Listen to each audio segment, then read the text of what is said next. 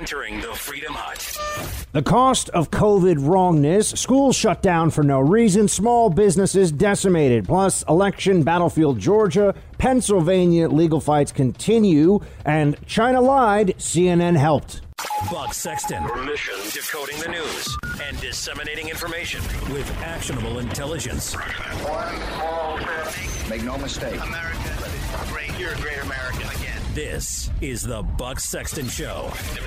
Former CIA analyst. Former member of the NYPD. I think I can speak for three hours without a phone call. Try doing that sometime. It is Buck Sexton. Now, Welcome, friends, to the Buck Sexton Show. It is dawning upon more people than ever that the mass hysteria, aided and abetted, if not created by the mass media, around COVID 19 has a lot of really negative consequences. We, we've known about the, the pain and frustration for a while, but all along you've been told that it was because you were making a necessary trade off, right? The overreach, the tyrannical mandates, all of these things that I've been complaining about from the very beginning, they told you the consensus opinion that was forced upon you was that all of this is fine because it's necessary, because you're getting more than you give in this process. It's about protecting your very life, they say.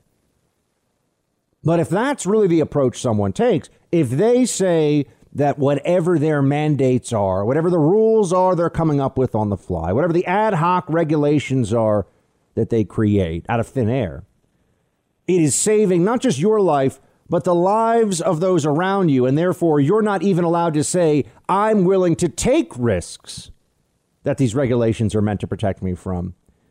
You're never able to stop them. You can't push back effectively. What can you do? If you if you look, I mean, you'll see the insanity is on display. I mean, you, you can actually find things in the mainstream press that really go down, uh, really go down into the depths of a, a form of mass hysteria and mental illness. I mean, the COVID lockdowner mentality is a form of mass hysteria for sure, and it can quickly transform into mental illness. The Detroit, uh, Detroit Free Press has a piece here. COVID has turned breathing into a deadly event and all of us into potential serial killers. That's the Detroit Free Press. Now, that's a relatively serious publication that's taking the position that by breathing, you could be murdering people. Now, this is insane. And it's time that we tell everybody who's going, oh, I'm so terrified, I can't handle anybody breathing. Stop it. Enough. We all live with uncertainty. We all live with the constant risk of disease. You can cut yourself shaving and die of a staph infection, but it doesn't mean that you refuse to get out of your bed in the morning. There are reasonable changes we, we make to behavior, there are reasonable trade offs, and then there are unreasonable ones. And what we see with COVID 19 policy in this country is a lot of unreasonable mandates, a lot of choices that are made for us that do not bring the promised benefits. An excellent example of this shutting down schools. There was never, there was never reason based on the numbers and the data to, to believe that shutting down schools was necessary.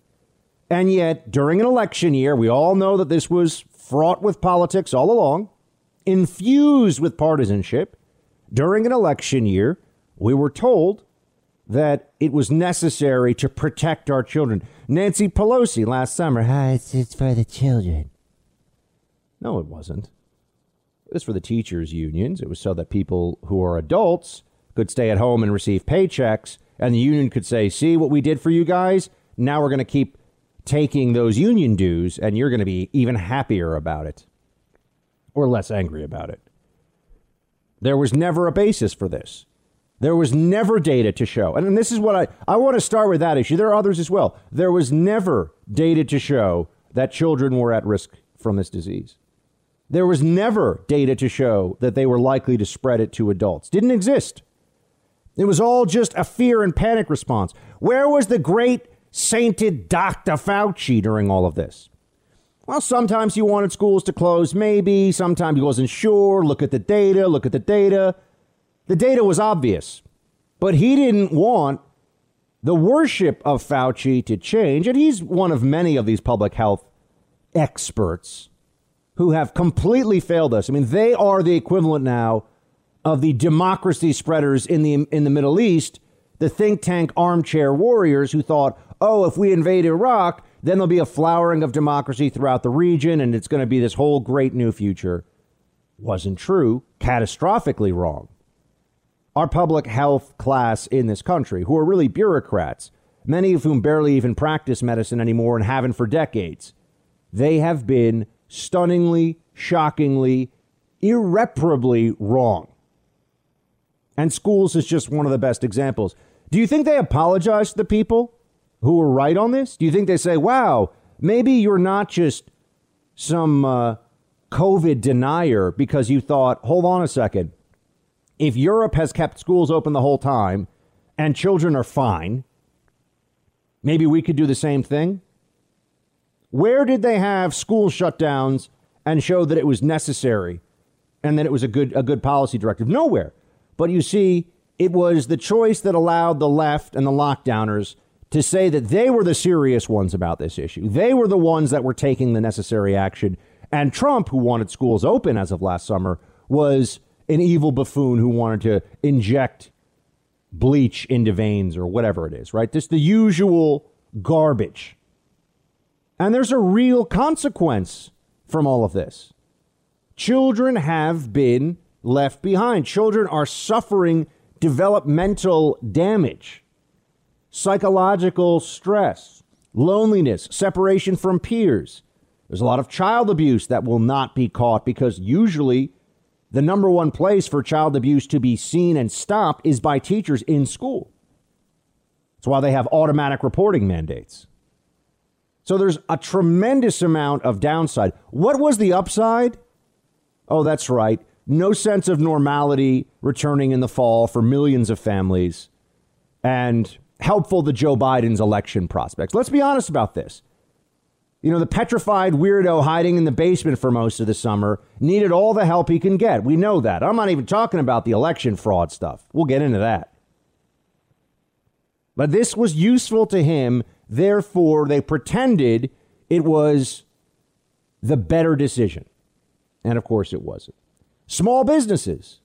If you look right now, you won't see a lot of reporting on this, which is fascinating because it's affecting millions and millions of people. Small businesses in major cities, in particular across America, have been decimated. In fact, really worse than decimated because it's more than one tenth of them that have been destroyed small businesses in New York City that have closed permanently. They estimate it's about a third of them.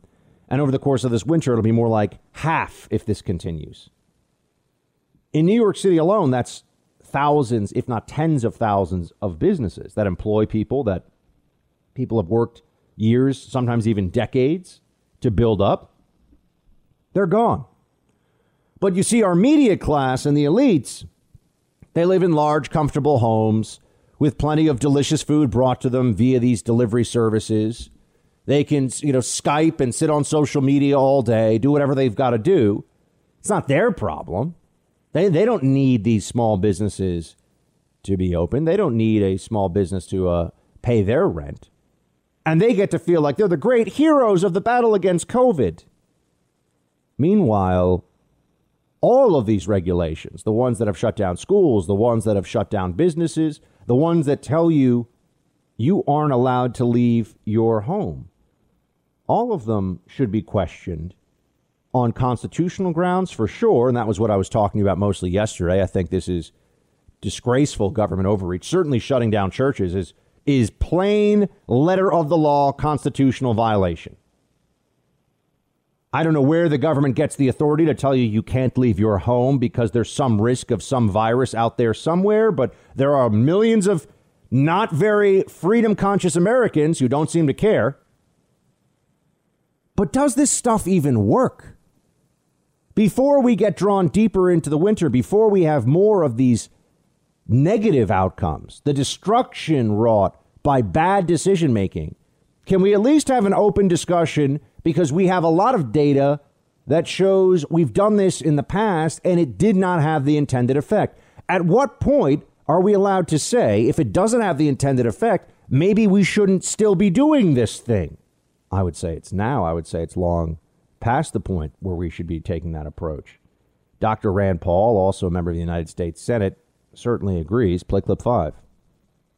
Well, really, what we should do with Dr. Fauci is sitting down and showing the evidence on lockdowns. When you look at lockdowns and you look at the mandates, whether they're masks or whether they're how many people go to a restaurant or how many people can gather, and you look at when the mandates were instituted around the world, country after country, guess what?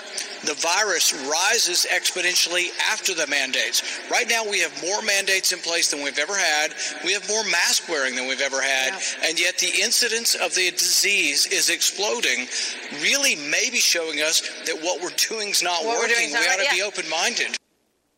At a minimum, the mandates are not working, and people that are arguing that are just living in a fantasy. Theoretically, it, it, could you could you claim? You know, in science, they'll often talk about with, with different uh, medical devices and and uh, you know people who take drugs or certain things. You'll talk sometimes about perfect usage versus normal human error. There is no perfect usage of a mandate that has to do with locking down and mask wearing and all this stuff. People are always going to be making mistakes, either intentional or accidental. There is no perfect usage. But even within that, we have pretty damn good compliance with all of this. And yet, there's really no case to be made based on the data that it's working. And shouldn't that be enough for us to at least reevaluate what's happening here? Shouldn't that be enough for us to say, hold on a second, why continue to do these things that have real costs? And I haven't even gotten into the drug abuse and the suicides and the depression and the massive weight gain, which makes you more vulnerable to COVID. All these things that are happening across the nation. And we're told, oh, but don't worry about it. That doesn't matter. Listen to Dr. Fauci. He'll keep you safe. It's a lie. These morons are wrong. Accept it. Think about it on your own, and you will come to that conclusion. They cannot protect you. Their annoying rules are just the blathering of bureaucrats. It's not going to help. And it's going to, for sure, and that's why I want to lead with this, create a whole lot of problems and stress and misery and damage all across the country. The time for this fight is now, not in 60 or 90 days. This isn't, oh, let's give them another shot. Maybe it'll work this time. We have to shut down the lockdowners or they're going to destroy millions of lives. That's what's happening. Oh, I know. They think they'll turn around and then the government will make everything better. Do you believe that? You think if your business is shut down forever, the government's going to make your life better? They're going to come in and fix everything for you? Going to pay all the back rent, going to deal with all the lost inventory, the lost sales, employees that have gone to other jobs. Now, I understand the false choice that we've been given here is well, Buck, yes, those are bad things, but think of all the lives we're saving. We're not saving lives. People are still going to stores. They're still seeing other human beings. There's still intrafamilial transmission. There's no reason to believe that these policies are doing anything that helps us. Where's the data set? What are they going to show us? All you see everywhere are mask mandates and lockdowns and up, up, up, up, up, more and more cases. It's obvious. But the people that demanded this stuff and called you a serial killer for breathing like the true psychopaths they are, you think they're going to admit what a bunch of morons they are at this stage? No, of course not. They believe the science. Some of us have seen this for what it is all along. Others continue to peddle the consensus science delusion. Because science is not about consensus, it's about what is provable and factual and real and repeatable. Unfortunately, what we're about to repeat are the same mistakes of the past. Let's go into another lockdown, another freeze, as they call it in some places, suffer all of the downside. What's the upside? We don't know, but they just tell you, shut up and do what you're told. I'd rather not. Not this time. You're in the Freedom Hut. This is the Buck Sexton Show podcast. It's astounding how many people in certain parts of the country still thinks this is a hoax or this is fake news. when you have a quarter of a million people in this country, more than a quarter of a million, who've already died, and more than 13 million have been infected. And yet there's still people who believe this is not an important issue. How much would you want to bet that Dr. Fauci's homepage for his computer is CNN.com? You know, for his personal computer. What, what would you want to bet? I can tell you that much. How, how much you want to bet that he reads ABC News, CNN, and probably PBS a hundred times more often than he does Fox News or anything on the right? We, we know who this guy is.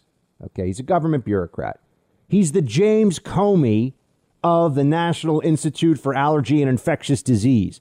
That's who he is. So we should come to the obvious conclusion here. We should stop trying to delay and hope that maybe he's not that guy. He is that guy. That's who he is. And that's why he says things. It sounds like I'm watching some of the semi literate morons who go on CNN all the time to just give their opinions on things. These people are not smart, but they do what they're told. They do what the bosses want them to do. They're not intellectually curious, they're not intellectually rigorous, but they present as somebody who maybe knows something because of all the hair and makeup and lighting, and we're supposed to listen to them. Fauci might as well be sitting among them going, Yeah, you're right.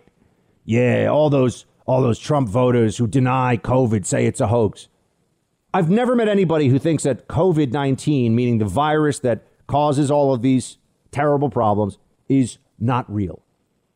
And yet you, you hear this from CNN. They'll even put a nurse on TV who will trash a now dead patient saying that you know he or she was claiming there was no COVID as she was dying from COVID. But this gets him a lot of praise from the libs who watch CNN. Oh, look at Dr. Fauci. He knows all those Trump people who are denying COVID. Yeah. Have you met have you met anybody that thinks that there's no such thing as COVID-19? I, I have not. Yes, are there people that believe the media used it for political reasons? I'm one of them. Other people who believe that it's exaggerated as a the data shows that people who listen to Fauci and watch CNN who are under the age of 50 have about a 30 times the actual rate sense of what the death, uh, what the mortality numbers are for this. So if you're a 45 year old who watches CNN and thinks he or she's really smart and yeah, Anderson Cooper, fake tapper, these are the really good journos, according to polling, you basically overestimate the death rate of COVID 19 by 30 times. But that's normal? That's uh, that, that that's a, a really well informed person? No, I don't think so. Why does why does this guy Fauci think Trump should fire him? At this point, what's he got to lose? Fire him. Fire him with prejudice. Say this guy was a disaster and put out all the things he said that were not true and that we all agree now are not true, all the decisions he made that were wrong, all the bad guidance. And the reason the left was obsessed with this guy, the reason libs who haven't read a book, never mind believe the science, think he's some kind of a genius, is because he was useful for being a thumb in the eye of the Trump administration all the time. That's it. Thanks for listening to the Buck Sexton Show podcast. Remember to subscribe on Apple Podcast, the iHeartRadio app, or wherever you get your podcasts.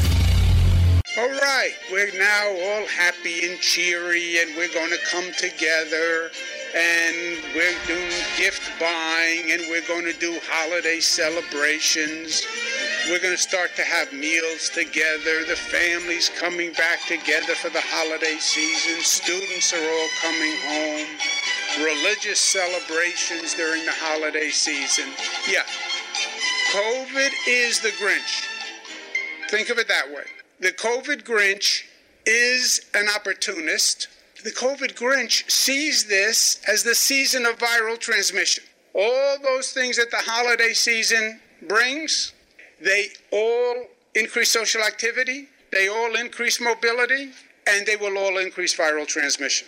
This is the season of the COVID Grinch also. When you hear that holiday music, Marcia, dun, dun, dun, think you sing it again? Think COVID Grinch, be on alert because that is part of this holiday season. The COVID Grinch is coming for you, Cuomo says. Be scared of the COVID Grinch.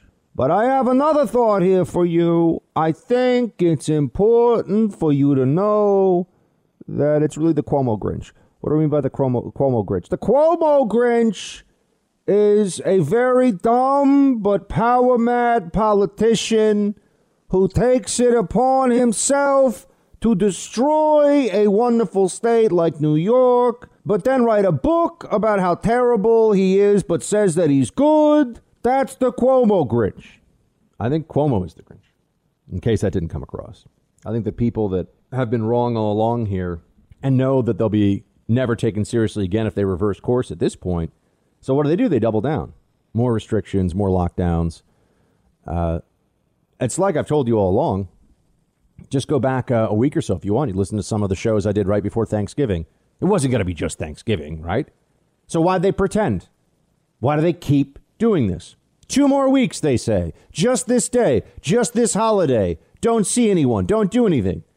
Well, it's because if they told us what they really want, which is don't do anything for at least the next 90 days, don't see anybody, only go for the bare essentials the grocery store. If you can, send somebody else in your place. And that's for the whole country. That's not place by place, area by area. It's for everybody. New York City had effectively zero COVID risk to folks over the summer. I mean, close to zero, I should say. It was not really a problem health wise. And everyone was still running around with masks on. We had all these mandates and all these challenges. So, okay, what does that tell us? Tells us that this is not based in what's really happening. It's based in a narrative that there are people who believe quite clearly that the more they do in terms of the extreme responses to this, the better they are as people. But they also don't really do it themselves. They just want to make sure you do it, right? So they're on board for the extreme stuff, but behind closed doors, we find out again and again they're not really going to do these things, right? They just want you to do it. This is a perfect example of it. Just hours after LA County Supervisor uh, Sheila Kuehl, I don't know how you say her name, Quell Cool, banned outdoor dining. She voted to ban outdoor dining in Los Angeles County, and she described it as a quote most dangerous situation hours after she voted to cancel outdoor dining because it was so dangerous. The Fox affiliate in LA found out and has proof that she dined outdoors at Il Forno Trattoria in Santa Monica. It's a nice place. That's what you're dealing with. That's the essence of the lockdowner. Give a big speech about how, oh, it's so dangerous. Don't go outside to eat. Don't see your loved ones. Don't hug anybody and we're going to bring the state down on your head. We're going to arrest you if you try. And then they go, hmm, pasta. I'm going to go get some spaghetti. And they sit outdoors and they ignore all of it. That's what happens. And how many times do you have to see this occur before everyone just realizes this is our reality? There is no other reality. There's no other way that these individuals are dealing with this. They want rules for you that they do not want for themselves. Simple. Simple. Just like Marxists, right? Oh, it's all about the redistribution of wealth and people don't need more than exactly what they need. We're going to take from you to give to others. But I mean, the people who run that system are always getting better health care, living in big houses, have near unlimited power, right? That's the way. That's the real way. I mean, they're the elite. The elite has to be living a better life than you. You're supposed to sacrifice for the greater good. They're supposed to be the greater good. They live the greater good. Ah. So yeah, just another one. I mean, I've never heard of this LA County supervisor before, but I thought you should hear it. That this is uh, we, we could sit here all day and just talk about all the examples. I've been Gavin Newsom, that the French Laundry, and that's just in California. Countless times we've seen this play out. You know, how many funerals were allowed for John Lewis when the pandemic was really raging through Georgia?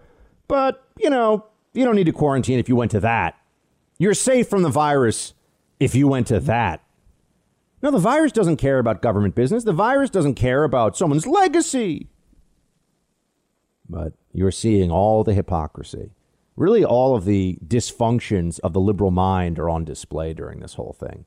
Their inability to think for themselves, their rejection of universally uh, applied principle, their embrace of hypocrisy, their obsession with virtue signaling you're seeing everything you need right now on this one issue from libs to understand how they approach everything.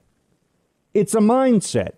It's their view of the world. It's what their political philosophy mixed with their cultural influences, mixed with their sense of self, all put together gives you this. People who act like there wasn't a big debate over whether to close schools or not, and act like they weren't wrong. The school closers were wrong. Full stop.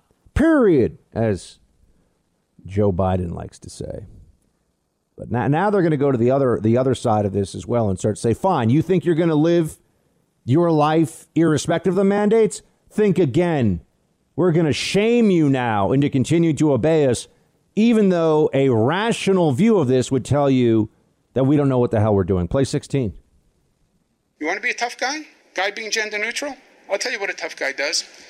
Go volunteer in a field hospital in Staten Island and help COVID patients if you're a tough guy. You want to celebrate Thanksgiving? Bring your whole family and your extended family and go volunteer in a hospital and help COVID people. That's how you celebrate Thanksgiving. Don't create more COVID positive people and then expect other people to come to your rescue. That's not the spirit of Thanksgiving. Oh, so so we should all then go and add to the people exposed to COVID in a nosocomial setting, a hospital infection setting. Hospital infection. Uh, yeah, that's a that's a brilliant idea, right? And I'll also point out to you, you see what those you see what healthcare providers who are really dealing with COVID patients, you see how they're all suited up and the procedures they go through? You'll notice it's not a bandana around their face. Yeah. Almost like the people that really have to make the calls about this, that really have to get it right, understand that, hmm, wearing that gaiter around your nose and mouth if you're going to be in close contact with people who have COVID on a regular basis is insufficient. But that's so strange because I thought that they were more effective even than a vaccine, according to the head of the CDC. And no intelligent person, if they get a vaccine that's over 95% effective, is going to be going around particularly worried about COVID anymore, right? But they're not just wearing the masks. Hmm. You see, it's it's all it's all just this funhouse mirror existence we're dealing with now. Nothing is what it seems. What they tell you is not true. What they tell you is false is true. They are just they're so used to having a society that is politicized and emotional and angry and disoriented that we'll just do whatever we'll do whatever they say. We'll do whatever they say. See what Cuomo never factors in, what none of these people that are telling you what to do factor in, is that for every person that their mandates might prevent from being around other people, there are a thousand people, maybe ten thousand people who are healthy, can't give it to anyone, have no risk whatsoever, and their lives are being infringed on. So th- this this is why the quarantine the healthy plan, that which is at the essence of lockdown, was such a travesty from the very beginning. Because now it's we live in a society where everyone has to act like they have COVID all the time. That's the policy. It's not if you're sick, if you get a test that's positive, it's everybody. We're all acting like we have COVID all the time. Dr. Birx said if you travel, and she kind of let this one out. By the way, she's not really any better than Fauci. Disappointed in her, too. Uh, act like you have COVID if you traveled. Yeah, that's really helpful right now, isn't it? That's really helpful. Act like you have COVID if you traveled. Yeah. I'm going to tell you something. I traveled to North Carolina, was at a large event with hundreds of people. I told them I, I was willing to wear a mask because there were a lot of senior citizens there, and I didn't want anyone to feel uncomfortable. uncomfortable. I didn't want anyone to be in a position where they could be at risk. So I came back though, and, I, and they said, "Okay, we're going to send you for a COVID test." I went to my went to my GP, send me for a COVID test, and they wanted me to be in this very long line of people, including a line that stretched indoors, full of people getting tested for COVID. I'm just going to put this out there. Being in a line with people worried about having COVID when I'm pretty damn sure I don't have COVID isn't exactly a great COVID prevention strategy, is it? But whatever you do, they don't want you to think for yourself. They don't want you to do anything other than what you're told. Obey is the sum total now of their COVID policy. Obey people like Governor Cuomo and Governor Newsom and Whitmer. Listen to Nancy Pelosi, who last summer was saying that shutting down schools was about the children. I mean, she is a she's a conniving moron. successful in what she does because she's so dumb and ruthless that she'll do whatever it takes. You're in the Freedom Hut. This is the Buck Sexton Show podcast. Yeah, what's the latest is Joe Manchin needs to go have a discussion with Nancy Pelosi, who has been fundamentally unserious in a way that's irresponsible and, quite frankly, disgusting. That she resumes the House, puts the House back in session.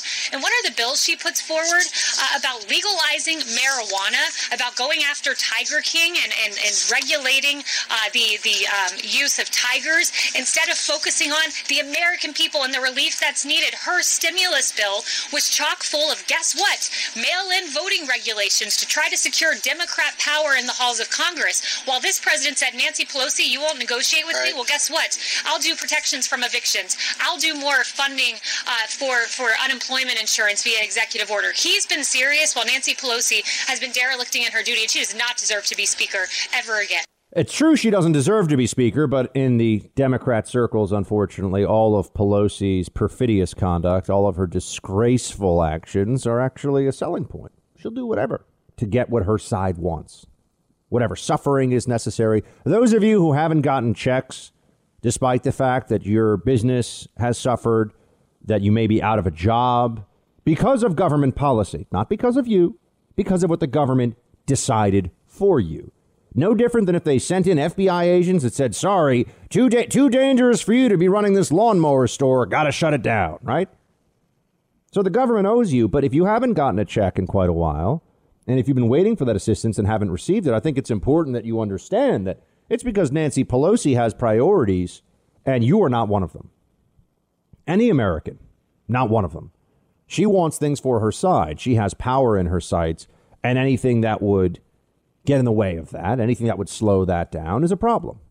It's something that she views as, well, it must it must be removed from the equation, and that's why we don't have a COVID relief bill. That's why we don't have uh, the funding going out there that that should have already already happened, but it's not. And because they're they're also so focused on trying to break Trump and his supporters. Now, this is a whole other component of, of our discussion today you know, there's there's the realities of the voter fraud and the irregularities and just the shock of what we're supposed to accept here from this Biden, this alleged Biden victory. And then there's also the we remember 2016. And not just for a few weeks after the election. We remember what they did for the entirety of Trump's time in office. So, you know, they can say all of these things and they're doing it now. And they're, you know, the, the viewers, the lib viewers of these moron shows on CNN and, and ABC. I mean, The View really. Uh, you know, it would be really fun to play like a game of not even trivial pursuit. Just let's give everyone on The View a, a fifth grade civics test and see how they do. That, that would be something I'd really like to see. But they still weigh in on all this and they tell the left, they tell the Democrats what they want to hear. Uh, here's one of the hosts, Sunny Hostin, with the usual. Play play 13 they really attacked black constituents, black voters. That was that was the plan, and it just didn't work. Probably because of people like LaTosha Brown and Stacey Abrams, right? So I think that's where some of this surprise is coming from. Um, and I, I, think you know what's also fascinating. He, he just needs to go to Losers Anonymous. Like he is is is really in a psychosis right now, and I'm surprised that the people around him, like his daughter, like Jared Kushner, who somehow is on his way to the Middle East. I, I don't understand why he has to go to the Middle East today, but um, or, or, this week. I, I think that they need to stage some sort of intervention at this point because he is now damaging the Republican Party even further with with all of this rhetoric. We're not worried about that. Thanks. Thanks for the advice. First of all, she says that there was an attack on black voters from Trump. Trump just set the 60 year GOP record for black support in a presidential election. Okay, so I, I don't think that the, the media, you notice, they were saying something before, clearly was dumb analysis. They don't know what they're talking about, and now they just stay with the same thing. Why, why admit you were wrong when you can just keep telling your idiot viewers the same thing? But that Trump needs to go to Losers Anonymous.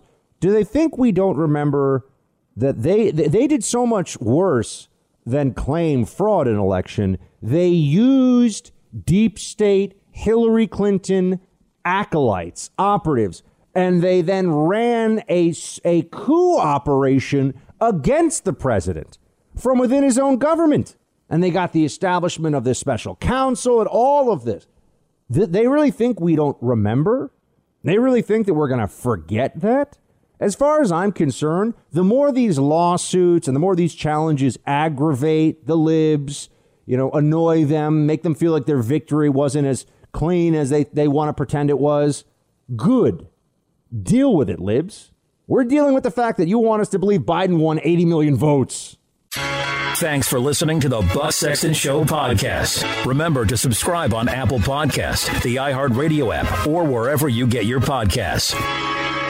A lot of what the media insists you believe is in direct opposition to what you observe. You have to remember this. Yeah, you, you have to keep this in the back of your mind. Uh, we'll use the term gaslighting for this, which is a, a good one. It's accurate. But you should remember that they, they have a particular fondness for trying to get liberals, people on the left, to believe things that no person who's paying attention to what they actually notice and observe could think is true. But what, what a great way to establish your control over individuals. What a great way to mobilize when you have them uh, pretending that their own senses cannot be trusted, that whatever you tell them is what's most important.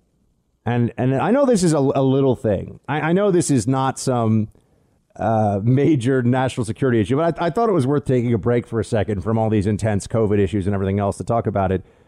There was this uh, this kicker at Vanderbilt. You know, I I almost went to Vanderbilt. I probably should have. I think I would have had a much better time there. A little bit less of a left wing. I know it's li- liberal. All these colleges are, but I mean Amherst. Amherst pretends to be Amherst College pretends to be a traditional enough New England college, and it's really just Commeyville. I mean, just Marxists running the whole place. It's absurd the identity politics, diversity obsession, the hatred of America. We're basically Hitler because of our foreign policy, all that stuff. It's all at Amherst. It's all there. So I would hope that Vanderbilt, I don't know, maybe it's just as bad now. Anyway, there's this kicker, Sarah Fuller, and she was the first. I don't, I don't even know. I'm just going to tell you this, and people get mad at me. I don't watch college football. It's not because maybe because I went to a small school with a terrible football team, so nobody cares. Um, but I, I don't understand. If I'm going to watch football, I watch professional football. But that's me. Look, you want to watch college? That's great. I know a lot of people love college football. Uh, but this woman, Sarah Fuller, was the first female kicker to take part in a producer mark. What was it? A big Pac Five, Big Eight, or something. What is it called? The, the Power Five, a Power Five conference game. Power Five. Thank you. Power Five. Is that? Is how good is that as a conference? it, the Power Five means the top five conferences in college football. Okay, okay. Yeah. So in one of the five best conferences. Okay, which doesn't sound that impressive to me, but I mean, I guess it's pretty good. So I know Vanderbilt's not a particularly good school for football. That I do know, and they lost the game. I think forty something to nothing. I mean, it was not not a good uh, uh, you know not not a good moment. So so we're supposed to celebrate this. Now, I watched the video of the kick and I'm not a huge football fan, but I know enough about football. I watched the video of the kick, and, and the truth is that you could have picked a person at random, an able bodied male at random from the crowd, who I think would have kicked it further. Uh, that's just fair. And I don't mean a person who is a football player or even an athlete. I think if you pick your average, you know, 45 year old dad with a little bit of a beer belly who loves football, I think he would have kicked it further. Now, this isn't a surprise to me at all because I also understand that male and fe- male and female biology, physicality, uh, strength, bone density, all of these things are different. We are different. We are biologically distinct. I know the left wants to try to erase these things. I know the left wants to pretend that gender is just an idea, it's a social construct. This is lunacy, but it's necessary for a lot of reasons. I mean, the Marxists have always waged war on the idea of a traditional family, and they've waged war on the idea of the separation of genders and also the bond between the genders that men and women. I mean, if you go into the the early Marxist literature, uh, first of all, a lot of these guys conducted their own lives in horrible fashion. To start with that, um, but they don't like the idea of of a close familial bond because, as much as I may be a patriot, as much as I may love the state, I love my family more. And that's unacceptable to a radical Marxist. No, that you can't you can't have a closer bond with your family or your spouse than you do with the state. So they've been waging this long-term war on on gender and on family, and it's not new. Um, but also, they like to use the difference between the sexes as though there's almost a kind of wealth inequality that has to be addressed, right? Any inequality must be addressed by the state. That's a, a I guess you could call it a value. It's a, it's a concept certainly within Marxism, right? Any inequality must be addressed. Men and women are not in the aggregate. There's some exceptions to this, and I know people like say, "Oh, but I know this woman who." I mean, if you're an able-bodied, uh, 200 pound, six foot tall male or even, you know, whatever, 5'10, 100. I think the average American male is like 5'10, 180 pounds, something like that. Or maybe, I don't know, I'm making that up. But you would, if you have some basic athletic skills, be able to play uh, female college athletics pretty easily, right? That's that's just the, the fact. I mean, I never go, oh no, that's terrible. It's, I mean, I remember, you know, men's and men's and women's crew, for example. I rowed crew in college and that, that's very straightforward. It's like track. I mean, you see the differences in the times, you see the differences in the boat speed, and you know if you're a decent high school rower for a man, you would be a you know top D1 female rower just based on times. Okay, this is again objective reality. It's not. It's not making a judgment. I, I think women's sports are great. Women's tennis is amazing. You know, women's volleyball is fun to watch. I don't like the WNBA very much, but it doesn't matter, right? I think it's great. I think women should play sports. I'm all in favor of that. That's fine. And I think that great female athletes should be celebrated as great female athletes. But they are not male athletes.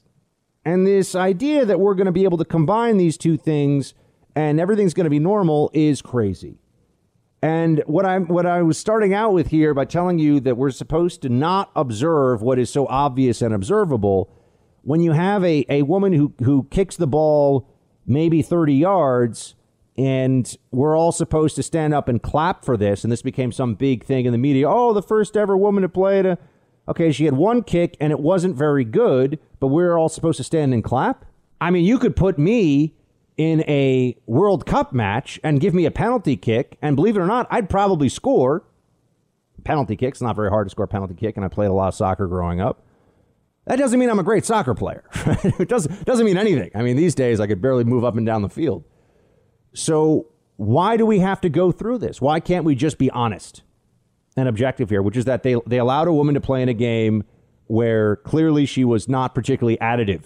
Is that people can't handle this? Why?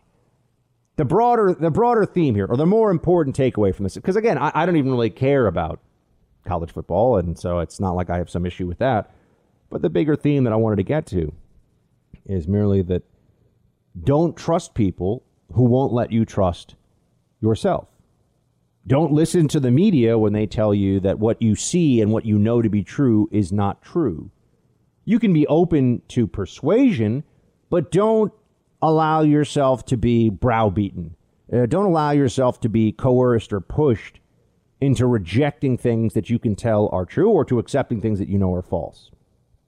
Men are not women, and women are not men, for example. You can get in trouble for saying that on social media. Uh, you can get in trouble now just socially in general in a whole lot of places. I don't even know how this works out in a in a workplace situation now. I mean, if you say that, is that is that considered a offensive or I, uh, who knows? But it's crazy that anybody has a problem with that. It's a statement of the most objective of facts. It's like saying two plus two equals four.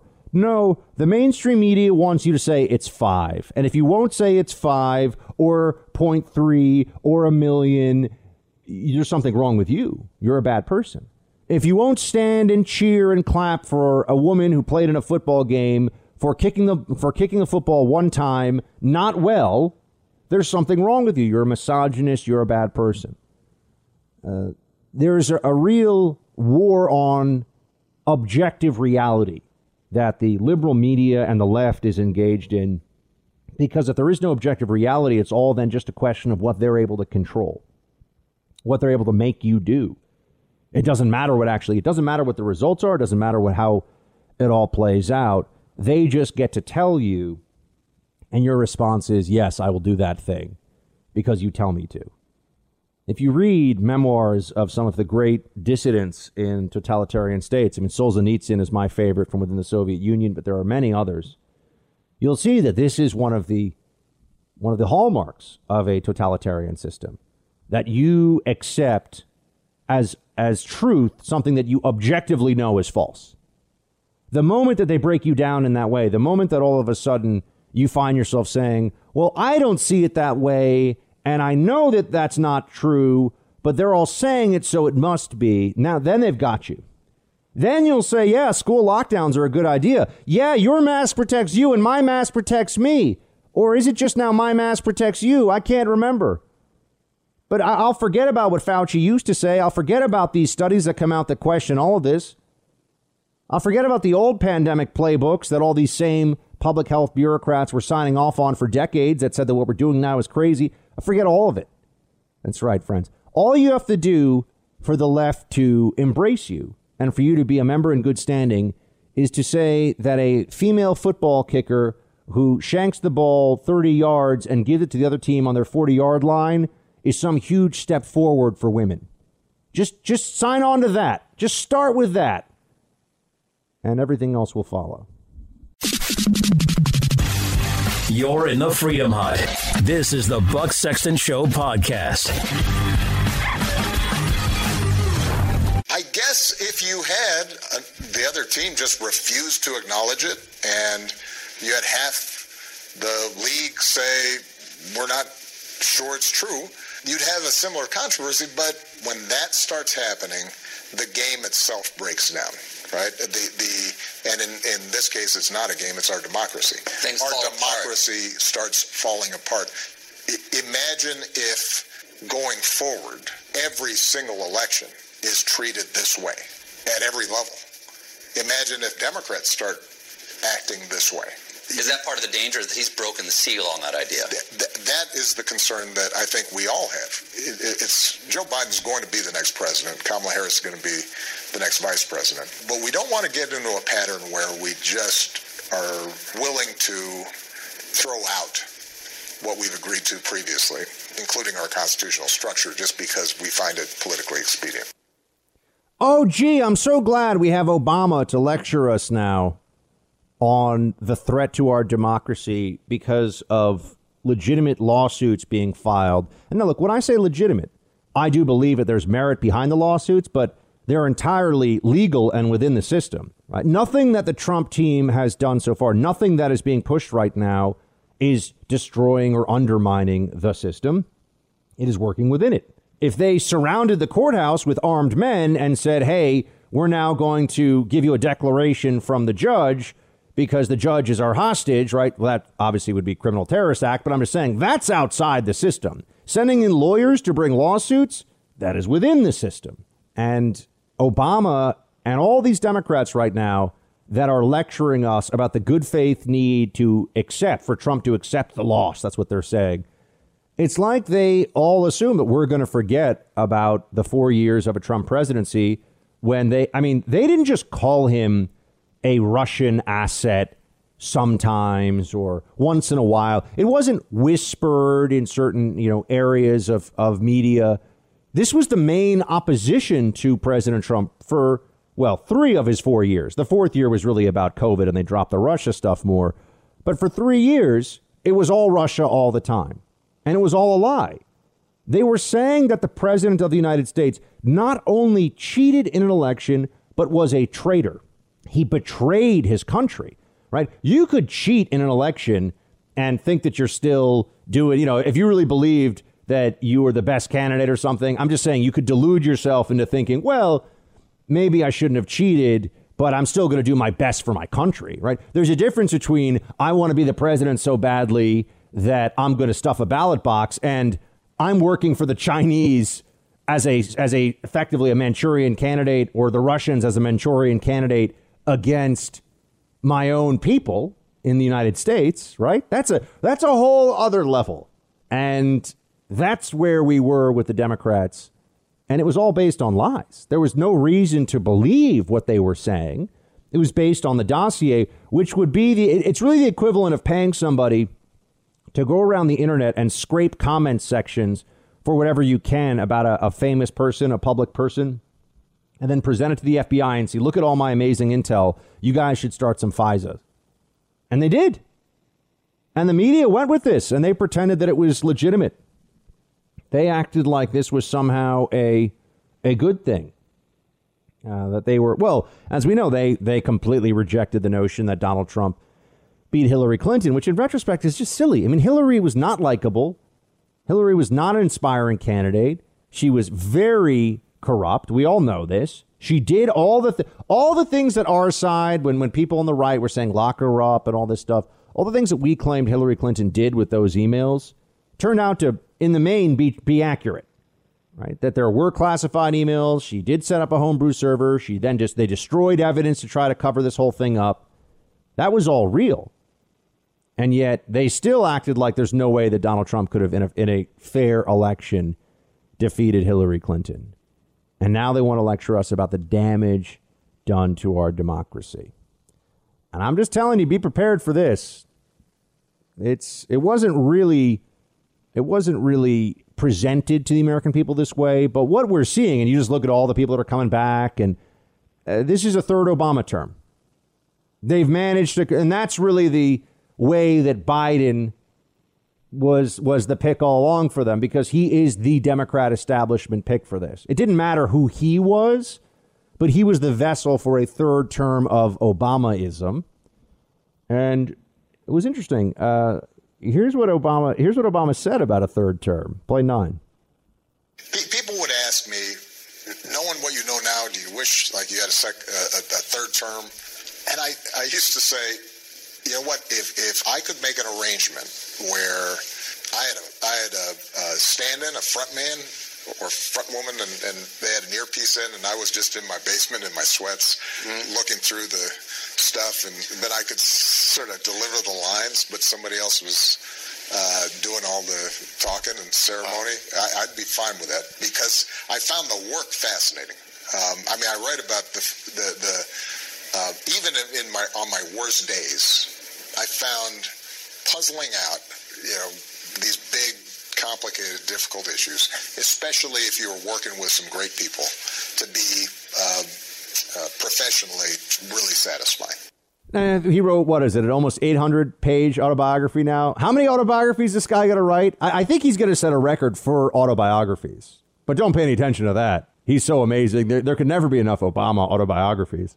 But more importantly for our discussion right now, you notice that he said that uh, he would like it. He likes the idea of there being an administration that would come in where he could kind of have the have a mouthpiece deliver the lines that he wants it to deliver. And who is that mouthpiece?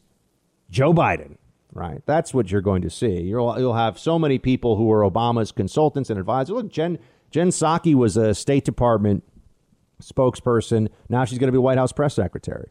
Right? It's it's as though people are in the Obama administration, the second Obama administration, they're now getting their promotions for a third Obama administration. That's what's going to be happening. Bernie Sanders and the radical left, they're not going to be running the apparatus openly. Behind the scenes, they'll be pushing a lot of the agenda. But if you're going to fool 50% or so of the American people into thinking you're not a bunch of radical Marxist uh, socialists, what do you do? Bring in the Democrat establishment. Oh, look, we know what Joe Biden's all about because he's been around forever. He couldn't be pushing any radical policies. That's going to be the pitch. But it is going to be like Obama term three, assuming that Biden doesn't actually get a very unhappy surprise with these lawsuits. Thanks for listening to the Buck Sexton Show podcast. Remember to subscribe on Apple Podcast, the iHeartRadio app, or wherever you get your podcasts. You know, I think, you know, I, I, would urge the president, I would urge Republicans to redirect their post election approach here. Uh, we both have short term and long term challenges if we don't. I think short term, we run the risk of, of alienating voters for our, our Senate race that, that is uh, coming upon us for Senator Loeffler and Senator Perdue, and we need them. Uh, as a Republican, I want them in that, uh, in that Senate. And long term, I, I, think we hurt the brand of our Republican Party, which is certainly bigger than one person uh, long term. And, and we've got an opportunity to, to learn from some important lessons here.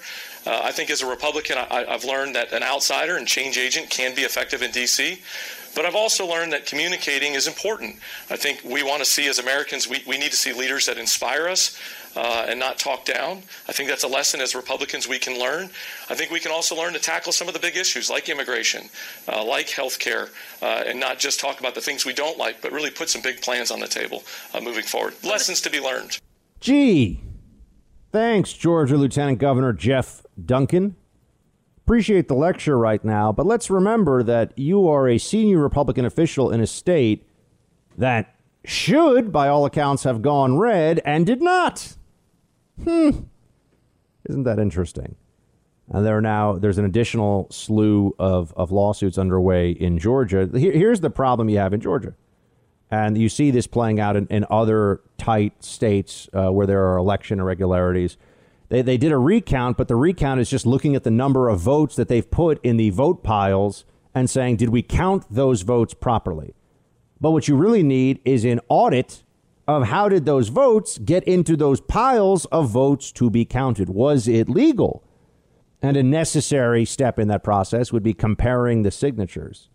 Right? I had to have they compared my signature here in New York City. I remember I sat there, I signed, they had my other signature and they looked at it and they said, "Okay, you're allowed to vote now."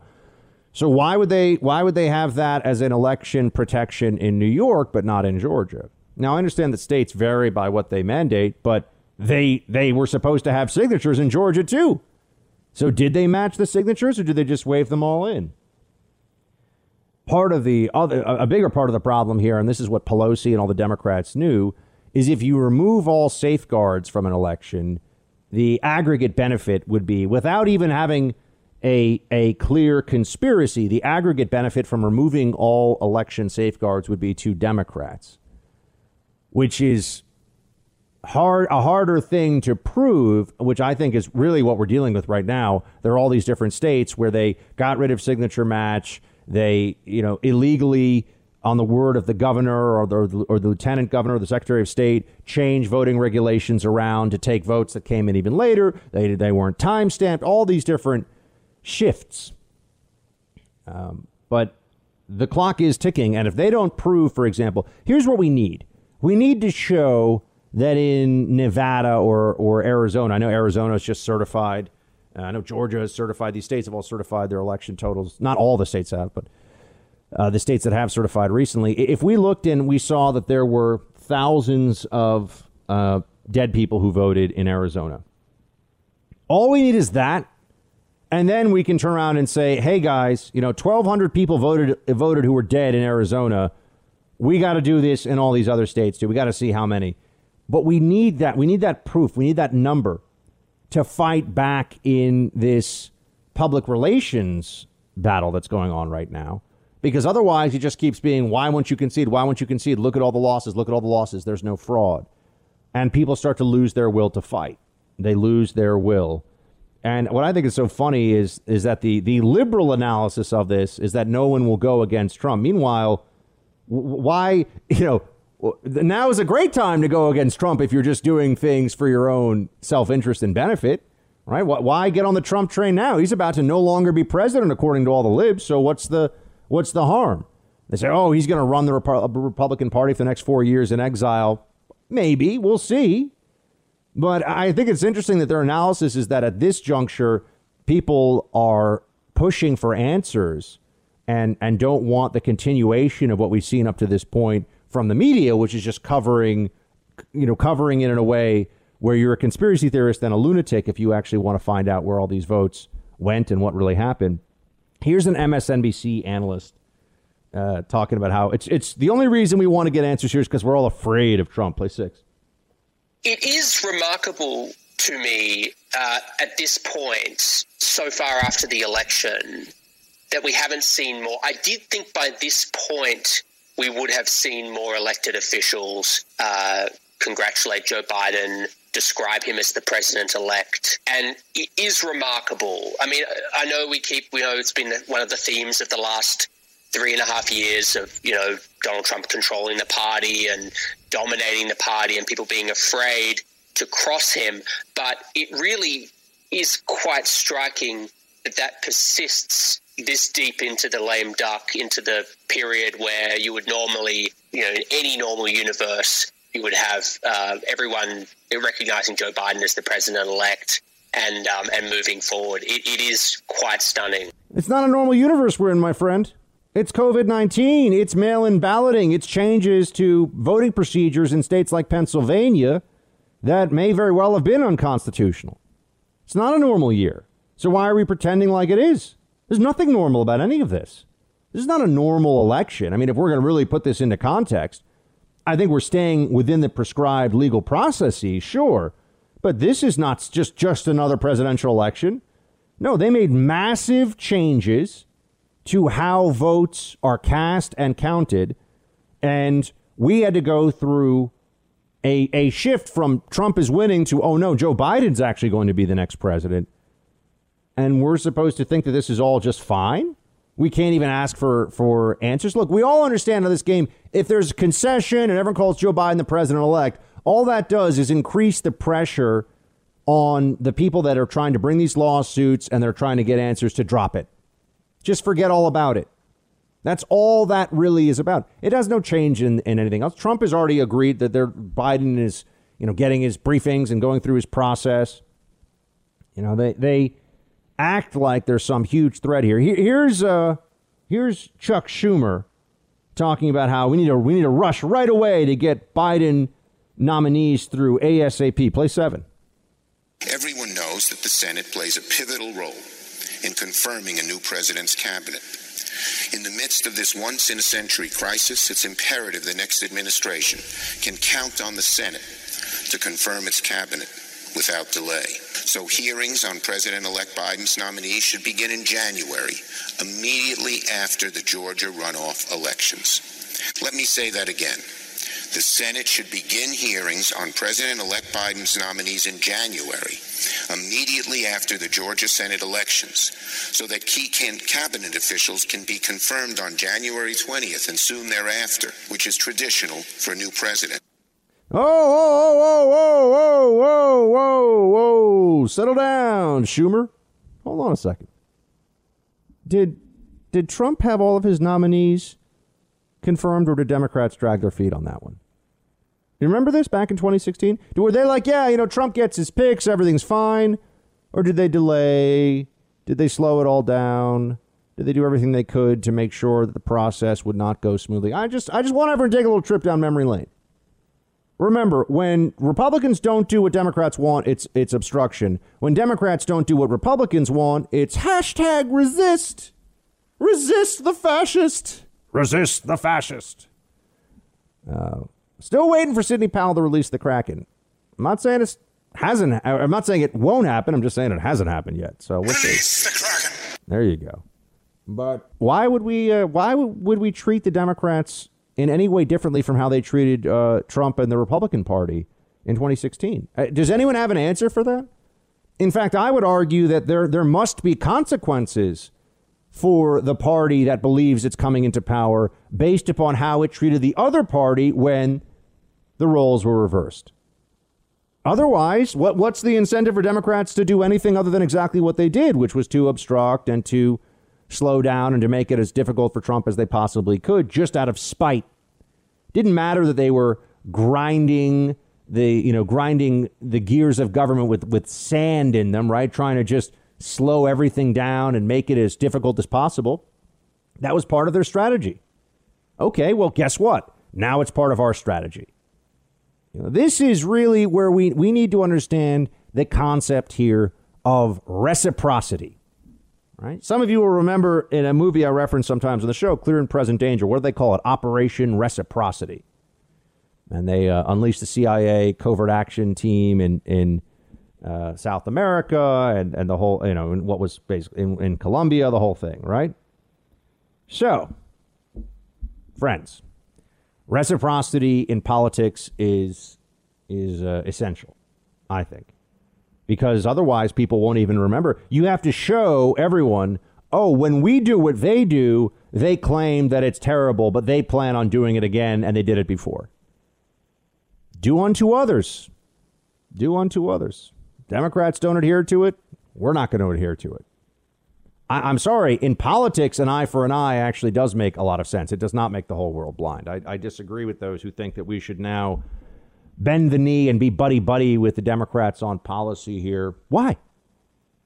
In in response to what overture from their side? They still call Trump and his supporters Nazis regularly in the media. They, they still say all kinds of crazy stuff. Why should we have unilateral ideological disarmament?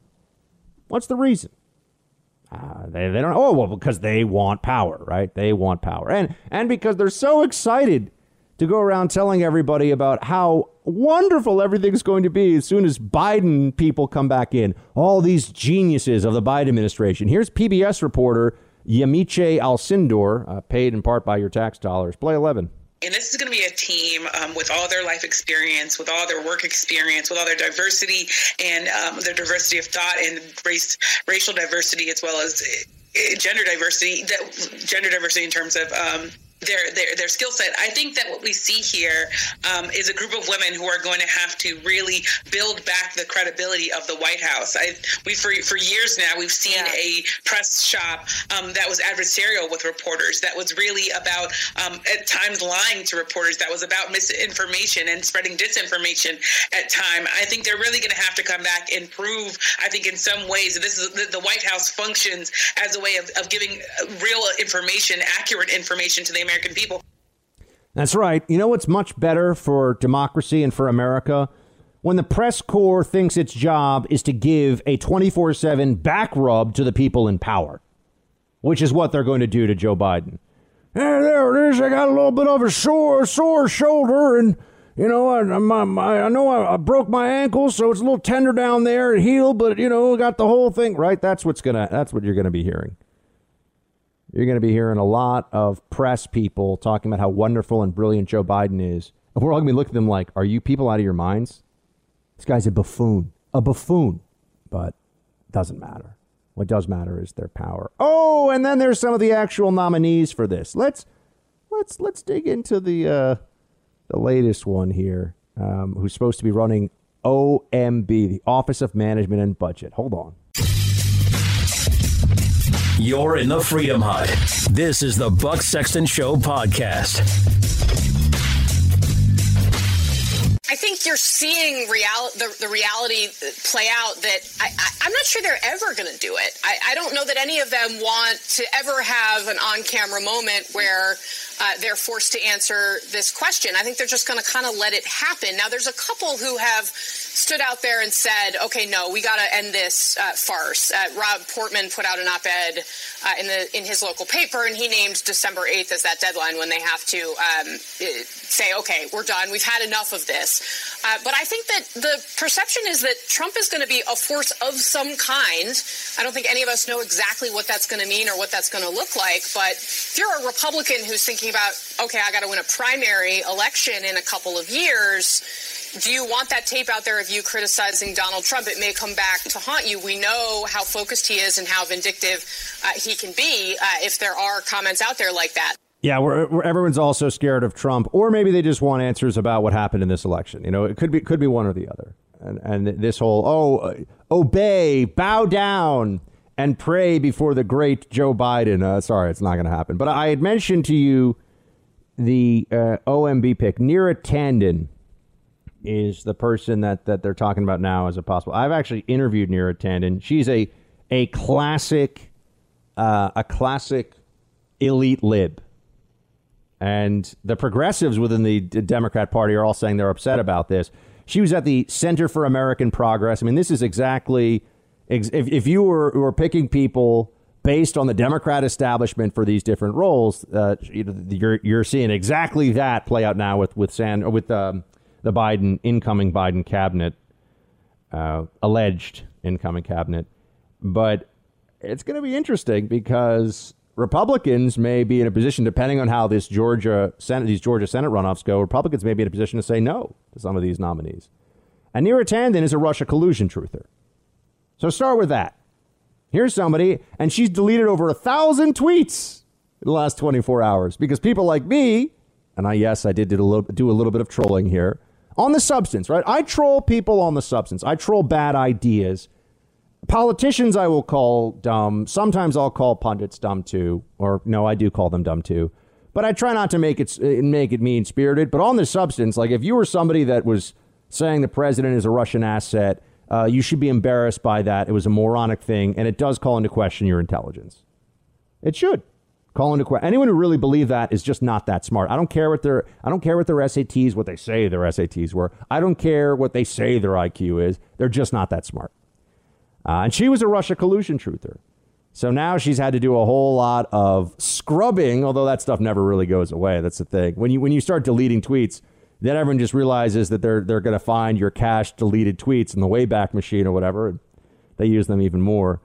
Uh, but be prepared for a lot more of this, because while they're telling us that oh people are on the right are bending the knee to Trump because they're so afraid of him and because of where the party is, there were a lot of folks in the Democrat establishment, pretty much all of them, who were Russia collusion truthers. They were a part of that effort. It wasn't just that that's a general Democrat thing. There were individuals who forwarded the conspiracy theory, the unfounded, fake news conspiracy theory that Donald Trump was a traitor for Russia and that that's how he won the election. And people who want to be in this next administration, the Biden administration, should be held to account uh, for that. And if that means we're in a position to block their nomination to post based on that alone, I say go for it. Deal with it, libs. Thanks for listening to the Buck Sexton Show podcast. Remember to subscribe on Apple Podcast, the iHeartRadio app, or wherever you get your podcasts. The battle for Pennsylvania continues. Despite what you may have seen in the mainstream media, it's not over. There are lawsuits going on. And not only is the president still trying to get answers and overturn what he believes to be a false result in that state. Our friend Sean Parnell, congressional candidate, is also locked in legal battles to find out what really happened on election night and in the days after. He joins us now with his very up close and personal view of the battle for Pennsylvania. Sean Parnell is a former Army Ranger, author of Outlaw Platoon, and congressional candidate in Western Pennsylvania. Sean, thanks so much. Hey, how's it going, Buck? Thanks for having me. Tell us first, let's focus on your congressional battle against uh, Conor Lamb, which got a lot of national level attention. The Trump team was very focused in on this too. Uh, tell us where it stands now, where, where this currently sits in the courts and, and where you are. Yeah, so, well, this is, and this is breaking news. Uh, you're the first person I've talked to about this today, but uh, we appealed to the Supreme Court of the United States uh, on our case today. Basically, what happened here in the state of Pennsylvania, Act 77 is uh, Pennsylvania's no excuse absentee law. It was passed in 2019. Uh, we contend that that law is unconstitutional and that the Commonwealth of Pennsylvania government violated the constitutional rights of every citizen of this great Commonwealth because in order to change the time, place, and manner of an election here in Pennsylvania, you must do a, a constitutional amendment. And so, so in order for Act 77 to be constitutional, which by the way is the largest, uh, most sweeping electoral change in the state of Pennsylvania in 200 years, uh, in order for that change to be constitutional, it requires a constitutional amendment, which is two back to back votes in the General Assembly it has to be advertised in two different newspapers for three months. And then, and this is, I think, the most important part, Buck, it has to go on the ballot in a, in a referendum so that the people have a say in how elections here in the state of Pennsylvania are conducted. And that was never done. And I'll tell you that, that I think the General Assembly here in Pennsylvania, along with the governor and attorney general, knew that a constitutional amendment was required. So they started the process but they abandoned it. And I, I personally believe that they abandoned it because they knew that a constitutional amendment process would be difficult and onerous. But I, I, also contend that that process is supposed to be difficult and onerous because changes to the Constitution can't happen on a whim. They require the voice of the people. Uh, and, and the Commonwealth government of the state of Pennsylvania didn't do it. So, so we took a, um, a case to court and made the, made, made the case that Act 77 was unconstitutional. In the Commonwealth Court of Pennsylvania, we received a very favorable ruling that basically said if the case goes forward to court and there is a trial uh, on the merits of the case, we will win. because Act 77 clearly goes against the PA Constitution. Um, what did hold, uh, hold on, Sean? Just so everyone, sure. what did Act 77 do? Act 77 basically allowed the state of Pennsylvania to enact what's called no excuse absentee ballots. So, in the state of Pennsylvania, our state constitution lays out two very specific ways that people can vote here either in person or via absentee ballot, but with an excuse, like if you're sick or you have to work or military serve or something like that, right? Um, Act 77 changes that clause of the Constitution entirely without, and, and with the legislative Commonwealth government didn't actually do a constitutional amendment to change it. And so um, the governor, upon upon our you know very positive ruling in, in, in Commonwealth Court, the governor immediately appealed to the PA Supreme Court the PA Supreme Court is a 5 2 split. It's a Democrat supermajority on that court. And they dismissed my lawsuit with prejudice. Uh, within, uh, I, am not even sure that the Democrats on the court read it, quite frankly, Buck, because uh, uh, Justice Wecht put in his dissent that we haven't even found one instance of mail in ballot fraud. And I'm like reading this thinking, the, the lawsuit wasn't even about fraud. we didn't even talk about fraud at all. So um, they dismissed it with prejudice, basically on the grounds that we filed the lawsuit too late. But here's here's the kicker. I couldn't have filed it any earlier when Act 77 was passed. I wasn't even a candidate and would have had no legal grounds to bring a case. And so we filed the lawsuit as early as we could, uh, and they dismissed it for being too late. And because they dismissed this lawsuit with prejudice, right? They're basically saying that me, as a plaintiff in the lawsuit, can't ever challenge the constitutionality of Act 77 ever again. Like everybody in the Commonwealth of Pennsylvania can do it except me. And so we believe, I mean, that that ruling was obviously upsetting for for a number of reasons, Buck, but but we believe that they are incorrect and we recently appealed to the Supreme Court of the United States today, and we and we and we hope they take the case. How soon? We're, we're for everyone. We're speaking to Sean Parnell. He's a uh, combat veteran, army former Army Ranger, and congressional candidate out in Pennsylvania. Was in a razor thin uh, fight, uh, a margin of, of victory there out in Western Pennsylvania against Conor Lamb, and he's now taking his case all the way up, perhaps to the Supreme Court. Sean, how long do, does your legal team expect it'll be before you find out? uh, if the Supreme Court takes it up, and and then tell us what is the redress that you would be seeking from the Supreme Court. I mean, if they let's say they agree with you, let's say the Supreme Court takes it and agrees with you, so we're moving a few steps down the road here. Then what? Yeah, so uh, to answer your question directly, I, I don't know how long it takes for Supreme Court to evaluate uh, cases. I do know that it is difficult to get them to take a case, but you know, I think we have a much better shot than most to have them look at and evaluate to evaluate the case.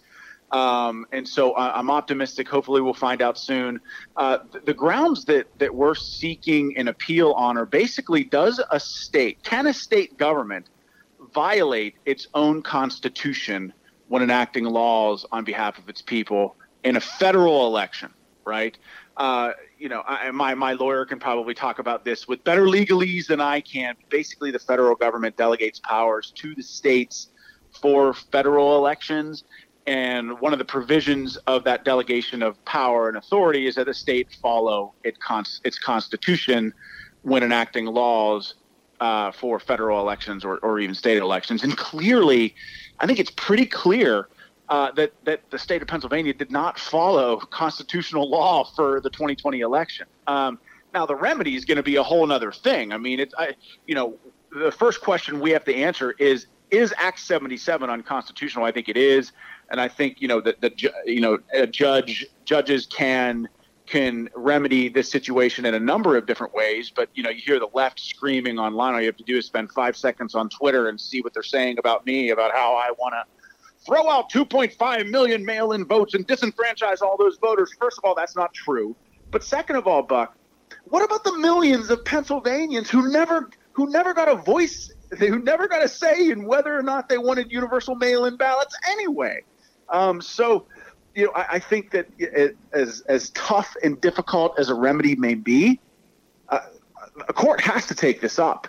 I, I personally feel like there needs to be some measure of I mean, someone needs to, to look at the lawlessness with which this election here in Pennsylvania was conducted with.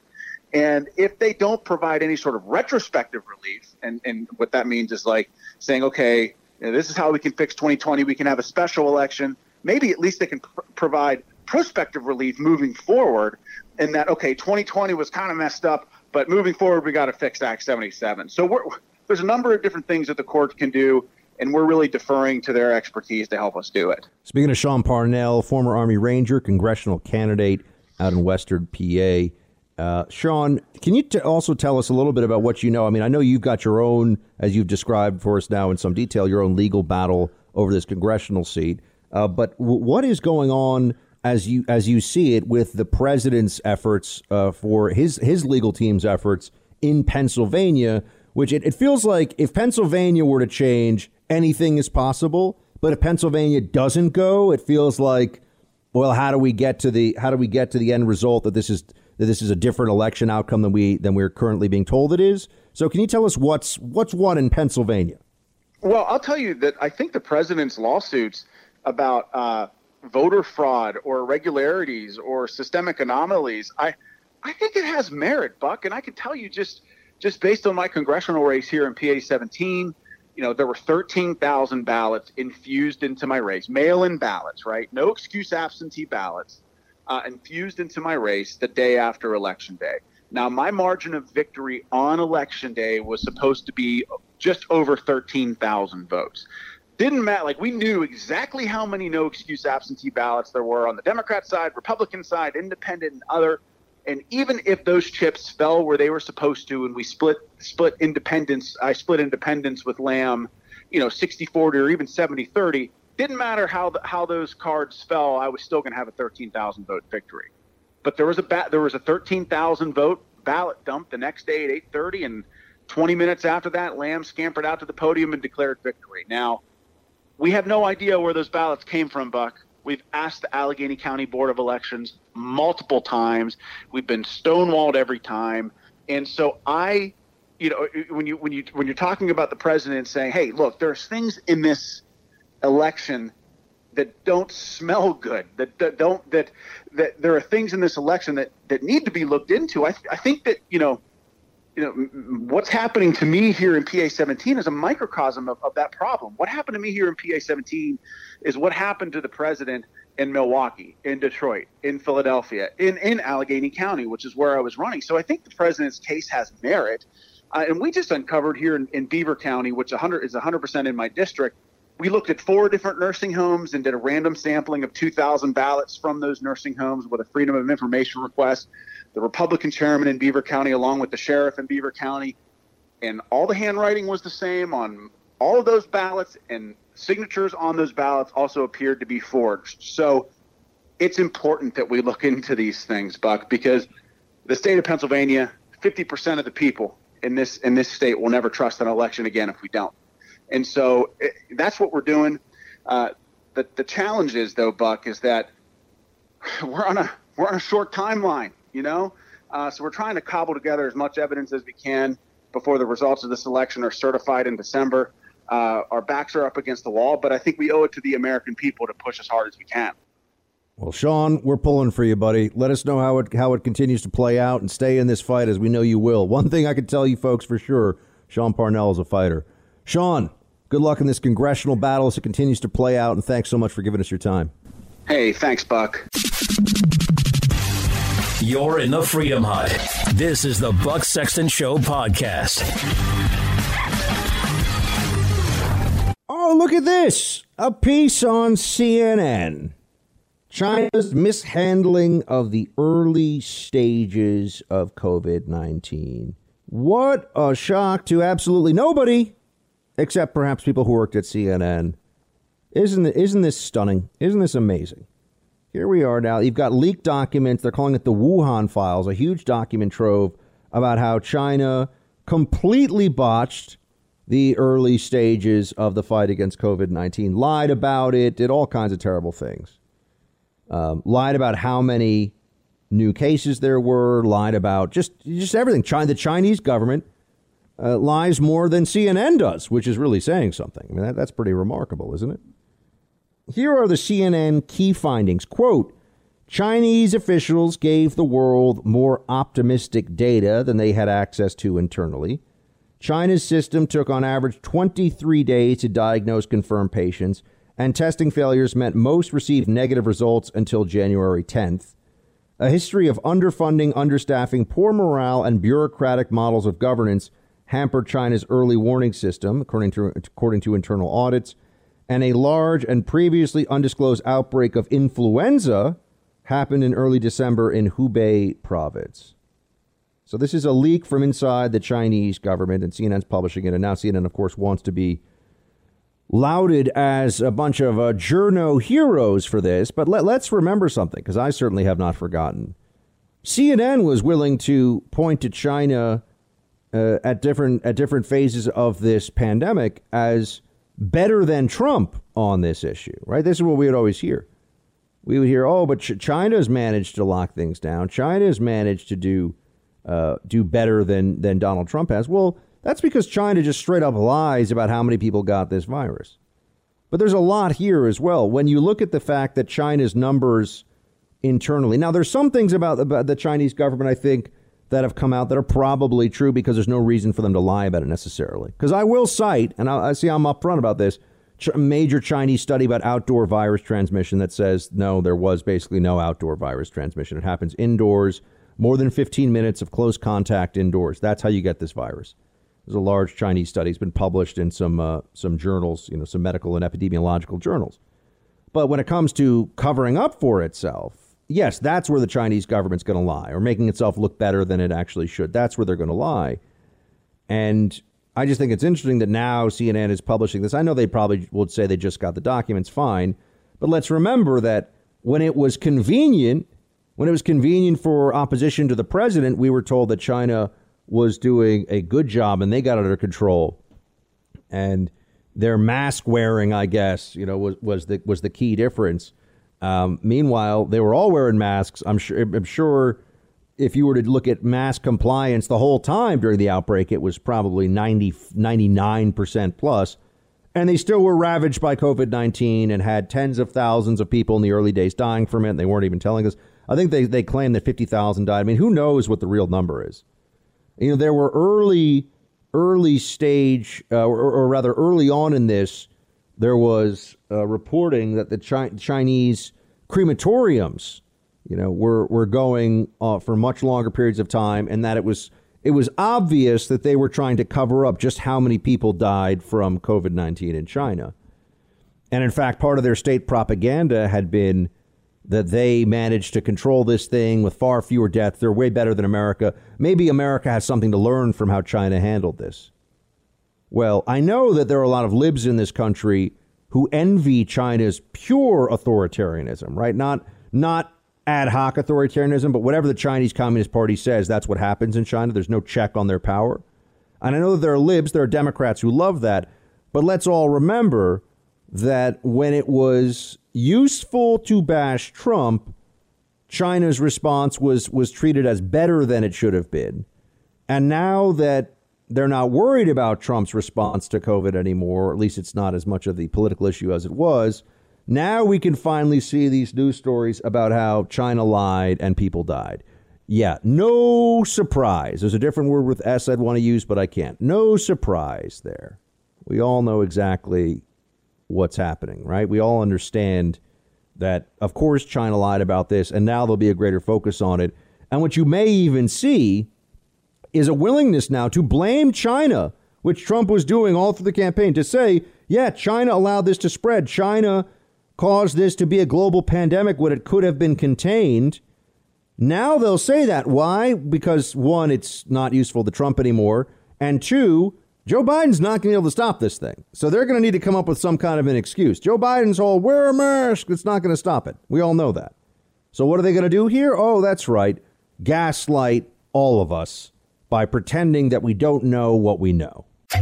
Thanks for listening to the Buck Sexton Show podcast. Remember to subscribe on Apple Podcast, the iHeartRadio app, or wherever you get your podcasts. Liberty, truth, and great hair.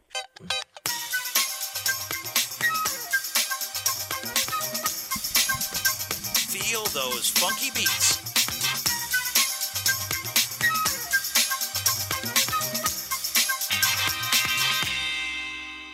It's time for roll call.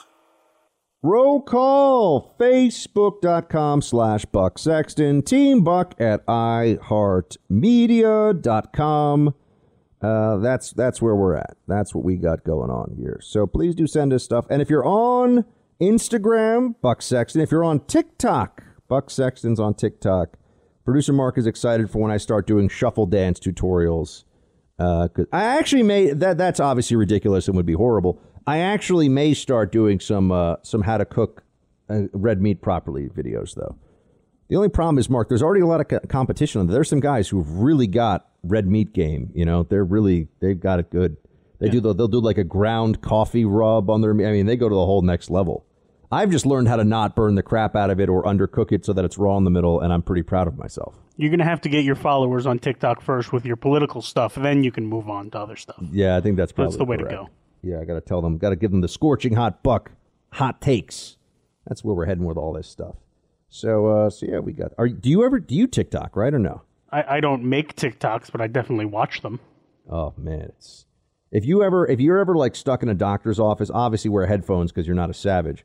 But anyone out there, if you're ever stuck in a doctor's office or you're you know waiting for something and you got internet access and you just want to blow through you want to blow through 45 minutes of time without even realizing what's happened, just just open up TikTok and start scrolling. You'll just it's amazing how much time you can waste with it. You just sit there, just bloop bloop bloop, and it knows what you want to see over time. So then it gets even better at it. It's gotten Oh, a gosh. lot of people through this year. Yeah, yeah. Well, it's like we're all being, you know, reprogrammed lab rats by these social media companies, and I, I think TikTok is going to be huge. I think it's a big problem. I think it'll become a big challenge to Instagram and Facebook. Um, I think TikTok is, they've got it. They figured out an interface here that look. That's just my. I always thought Snapchat. It was way too much of the look at me. I have a weird like mouse thing on my face, or like I have like cat ears on, or like no. If you're older than than 16, you're not doing that nonsense. You're not putting weird mouse ears on yourself. So I always thought that uh, what's the what's it called? Snapchat was kind of limited. Maybe it was for the for the teenagers, for the teeny bops, teeny boppers, or whatever. Um, that that that was maybe going to be useful, but not for anybody else. I'm telling you, Snapchat is going to get really big, and it's it is now uh, being sold right to an. I got to check on this to an American company. So I believe so. Yes. yeah. So I mean, the Chinese spying thing, uh, you know, I think that may be a little overblown at this point. But look, I mean, so China knows that I like red meat, French bulldogs, and cute animal videos. You know what I mean? Well, what's the big what's the big deal? Um, all all things that anybody who listens to this radio uh, show would know. Uh, you know, the the pet beaver is one of my favorite things that I've seen on TikTok, as I've told you about. Um, makes me makes me very happy. Beaver is, is a lot of fun. There are other other very cute animals that people have on it as well. All right, uh, let's get to it. Facebook.com slash Buck Sexton. Thomas. Hey, Buck, the slobbering of the media and the other swamp dwellers for someone who is, to most Americans, a true mediocrity is simply a matter of perspective. In Washington, Biden's lifelong career of larceny and lies is regarded with respect. They marvel at his ability to steal while looking his victims straight in the eye. Biden is a highly partisan and vicious hack and is celebrated for the cultivation of the fiction of his moderate views and temperament. Although there is no honor among thieves in Washington, they give high credit for the audacity of the con man. A very eloquent message here from Thomas, and I think uh, I think he is correct in in really in pretty much across the board. I think this is just correct. I think that people in D.C. Uh, that are in these swamp circles do view Biden as a man who has pulled off a tremendous amount for somebody who's really unimpressive. And no one thinks Biden is. No one thinks he's that smart. No one thinks he's got good judgment. No one thinks he's he's been brave politically. He's just been there. And I'll tell you, this is true in a lot of parts of government. I can't speak for the military side, but I have had friends on the military side, good friends of mine, who will say that a lot of people who rise up, you know, a lot of people who rise up to the very, very senior ranks the brass, they're just the people who stay. They're not necessarily the best. I, I don't know if that's true in the military. I've been told that perception by many people who serve in the military. I can tell you it's absolutely true in the intelligence community and in the federal intel bureaucracies and law enforcement bureaucracies. If you just stay and don't cause any problems and do what you're told, there's a very good chance you'll become seen. Maybe you won't run the place, but you'll be one of the people that are in a in a high level position. You don't even have to be competent. You just have to stay a long time and do what the people in charge tell you to do, and you'll you'll make your way up. And that's really been Biden's thing. Except he's good with fundraisers. He did what the credit card companies wanted. And I look, I think credit card companies have gotten away with a tremendous amount of um, abuse, uh, aided and abetted by Congress. I mean, the, you know, if you look into this, I mentioned this because I think it's an outrage. And I was when I was younger and, and had no money, uh, I was on the wrong side of this a few times, where they would change the date of it, you know, payments being due, and they wouldn't really inform you, and then all of a sudden your APR shoots skyrockets. You say, "Wait a second, what, what is this?" They're clearly just doing this. Really, just a form of fraud. That's all they're doing. They're not operating in good faith. But all the, these things were allowed. They were legal because the credit card companies had politicians in their back pocket. So all these regulations about finance. I mean, how how do you get working class people? You know, how do working class people get screwed over financially? Credit card debt, IRS harassment, right? Those are the two two top of the food chain for for screwing over people that are showing up, getting paid, doing their best, trying to pay their bills. They get because people oh credit cards. No, you, you're not running into trouble usually with credit cards because you know you bought that uh, ATV or the jet ski. You know, there's this thing of oh these big. No, it's from just you know the car repairs, gas, food, car repairs, gas, food. I mean, over time, that's what builds up. And when you're paying a 20 or 25 or 28 percent APR or whatever it is, really hard to get out of that. Right? So I'm I'm just saying this is a and this is only allowed. I mean, the, the government, the, the federal government could set credit card rates very differently so that the APR would be lower. But then American Express and, you know, Capital, Capital One, I always thought was the worst. Capital One was really, really had some gross credit card practices. Uh, but there were others. Anyway, um, yeah, but they like Biden because he played that system and stayed around for a very long time. Karen, I've just started listening to you on KFM, KFMB in San Diego. Thank you for a superb radio program. Well, Karen, thank you so much for very kindly writing into us, and we appreciate that you spent time with, with our show here. We love our KFMB audience in San Diego. San Diego is like my dream that I would actually go back in another life and live in San Diego. Um, and and you obviously have excellent taste in radio shows. Question: Are you as concerned as I am that the Georgia runoff election will be a rope a dope again for the Republicans? If the voting proceeds as the November 3rd elections with changed voting procedures open to fraud. Stacey Abrams is already bragging about the 600,000 voter registrations they've received since the November 3rd elections. I shudder to think the Georgia runoff election is just going to be another stolen election, and patriots like myself cannot keep participating in a rigged process. Uh, Karen, yes, I am absolutely concerned about what's going to happen in Georgia and that there'll be a replay of many of the same problems we've seen in other states and Georgia in the presidential election on November 3rd, in the national election, I should say, on November 3rd. So, yes, I am concerned about that, and I'm reaching out to people I know who are on the ground in Georgia so that I can bring you the best information possible about what's happening there. But yeah, Democrats, this is more than this. This is the the people who are saying that we only want answers here because of Trump or we're afraid of Trump that are that are trying to poke us with that nonsense. What they're ignoring is that no, there are Trump supporters like me for whom this is about not only Trump and his fight, but it's about more than that as well. It's about the next election. It's about the Georgia runoff. It's about the 2022 midterms. What, what really happened here? What fraud occurred? What irregularities were pervasive? If we don't know, we can't fix them. And if we can't fix them, it's going to happen again. So it's not just about Trump. The people that are saying that are, well, they're just doing what they always do, which is attacking based on faulty narratives that advance what they want politically. John, Buck, I don't want to sound soft or like I'm jumping off the train with this, but I fear the lawsuits and the claims from the Trump legal team will not pan out. Because of the voter fraud claims, I'm afraid Trump will inadvertently suppress GOP turnout in the Georgia runoffs because they feel like they've already lost.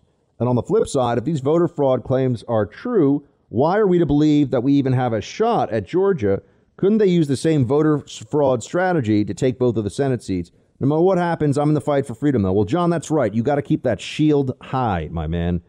Uh, that's what this is all about. Remember, shields high is is much more. Uh, it's the it's our it's our maxim. It's our slogan on this show. But it, you know, you keep your shield high because you're in the fight, but also because you know you're taking incoming. You know, it, it means the barbarians are swinging their axes at your head. You got to keep that shield up. You got to protect yourself and those shoulder to shoulder with you in the phalanx in the front line, right? You got to keep your shield high. And that means that you know that they they're throwing arrows and slings at you. So it's it's not it's not you know hack your sword as as hard as you can. It's get your shield high, get ready for it, man. It's coming. If you want to fight for freedom, you want to fight for liberty in this country, that means you have to be prepared to take that incoming. It means you have to take those slings and arrows and prepare for it, be ready for it, endure it. Right? Have the discipline to stay in your place in that line with your shield high. Um, as for your concern about the uh, voter fraud in Georgia, it's just like I mean, you guys are all on point here, Karen and John. Uh, people writing in see this. We got we got real concerns here about what's going to happen in Georgia. If, if the Democrats' fondest wish here is that we're caught napping in all of this and we lose, that's what they want more than anything else. If they take the Senate, then it's then it's break the glass mode. We got to re- we have real structural political uh, catastrophe ahead. If they take the Senate, we have big problems. If we hold the Senate, we can manage.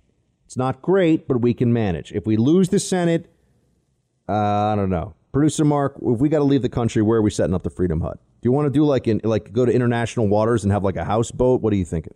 I mean, that could work. I always just say Canada because of hockey, no other reasons. Yeah, yeah. I mean, if, right. At least if you're going to have Marxism, have it with people who are very polite and where there's great hockey and maple syrup and poutine, and which I I'm told is amazing. So I believe that.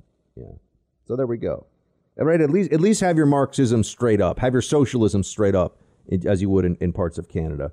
Would be a little cold for my liking, but nonetheless. You're in the Freedom Hut. This is the Buck Sexton Show podcast. More roll call to uh, close up shop here for the day in the Freedom Hut. We got Zeke writes, big fan of the Buckster. Producer Mark is clearly the engine that runs your show. You're a daily listen for me. I'm a better person, American every and, and American every time I spend time with your show. Well, Zeke, that's such a high compliment, and we really it means a lot. Thank you so much for that. Uh, you know, we, we, we do this show as a as a labor of, of love and patriotism every day. So it means a lot that you listen in. And yeah, producer Mark, don't let him get a fat head or anything over this one. But yes, he's he's the guy keeping everything on the tracks. I, I'm the creative. Producer Mark is making sure that I actually show up for the rock show and that the amps are plugged in and that it sounds good and all the rest of it. So yay, you can all do a little golf clap for producer Mark because he does those things and, and, more and pulls together the clips and pulls together editorial sound that I use as the backbone of much of our of our segments, right? So yay, golf clap producer Mark. But you're not allowed to get you're not allowed to get pompous about it. But but I have a fat everything else. Why can't I have a fat head? Well, I mean, if, if we all know that if we're talking about head size here, you know, nobody beats you. I, nobody true. beats me. I, I had to tell family members over Thanksgiving actually about my special hat order for my giant noggin, and uh, people thought this was so funny. And then they, I, I think also that some of my it was some of my uh, relatives, significant others, thought that I was kidding, and no, I was not. I had to get I had to get special order hats. And now finally I can stop this game where people love to try to jam their hat on my head like it'll fit, it'll fit you. Come on, Buck, I'll get it to fit you. I'm like, unless you're going to actually crush my skull and make it smaller, it will not fit. So I'm glad we've gotten past that. I kind of want to get you to try and order like a baseball cap. Just to see. Well, I had to get a special orders, a special size one. I have one now. So the biggest like fitted cap on the rack, like a Met nope, hat, would not doesn't fit you. Work. Nope, doesn't That's work. crazy. Wow. Yeah, it doesn't work. Yeah, I know it's crazy. Um, let's see, Michael. Hey, Buck. Here's to the best show with the best host and the best producer on radio. I have a query that has been bugging me for some time now. I've been hearing about affidavits asserting observations of clearly illegal activities in numerous states. People instructed to backdate ballots, filling in addresses on envelopes, counting personal r- personnel running ballots through the machine multiple times as well as other actions. There are affidavits observing things that at least imply illegality, pristine uncreased mail-in ballots in numerous Georgia counties, ballots arriving in Detroit in suitcases and garbage bags being dumped on a table and counted in the voting room without Republican observers allowed, tens of thousands of ballots arriving as a group with all the votes only for Joe Biden. Don't these affidavits create a reasonable suspicion to warrant a criminal investigation? Michael, first of all, thank you for recognizing this is the best uh, the best show on radio. Appreciate that. And uh, as for yes, I mean the answer is yes. That that should be enough for a criminal investigation. I don't know where the DOJ is on this. Uh, my sources in the DOJ are being very um, cagey right now about. I, I, can't get clear answers from them, so I, I, don't know. You know, I reach out. I'm trying to say, hey guys, you because I mean, look, they can't they can't tell you about an ongoing investigation. They won't talk about an ongoing investigation.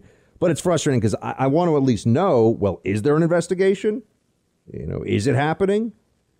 We'll see. Robert writes next. Hey, hey, Buck, uh, Team Buck. As always, thanks to you, all your team does to bring us information and rational analysis of the news. I'm particularly fond of how you approach the COVID 19 lockdowns, mask wearing, and the fact that little dictators will not relinquish their newfound power until we, the people, say no more. Shields high. Well, Robert, thank you. I'm particularly fond of that too because I think that's been the biggest single story, the biggest fight we've had all year. So I think my record speaks for itself on this one. Uh, how early I got in on telling you the truth. And look, the water's warm for any other conservative pundits or radio hosts who want to jump in. But until tomorrow, friends, shields high.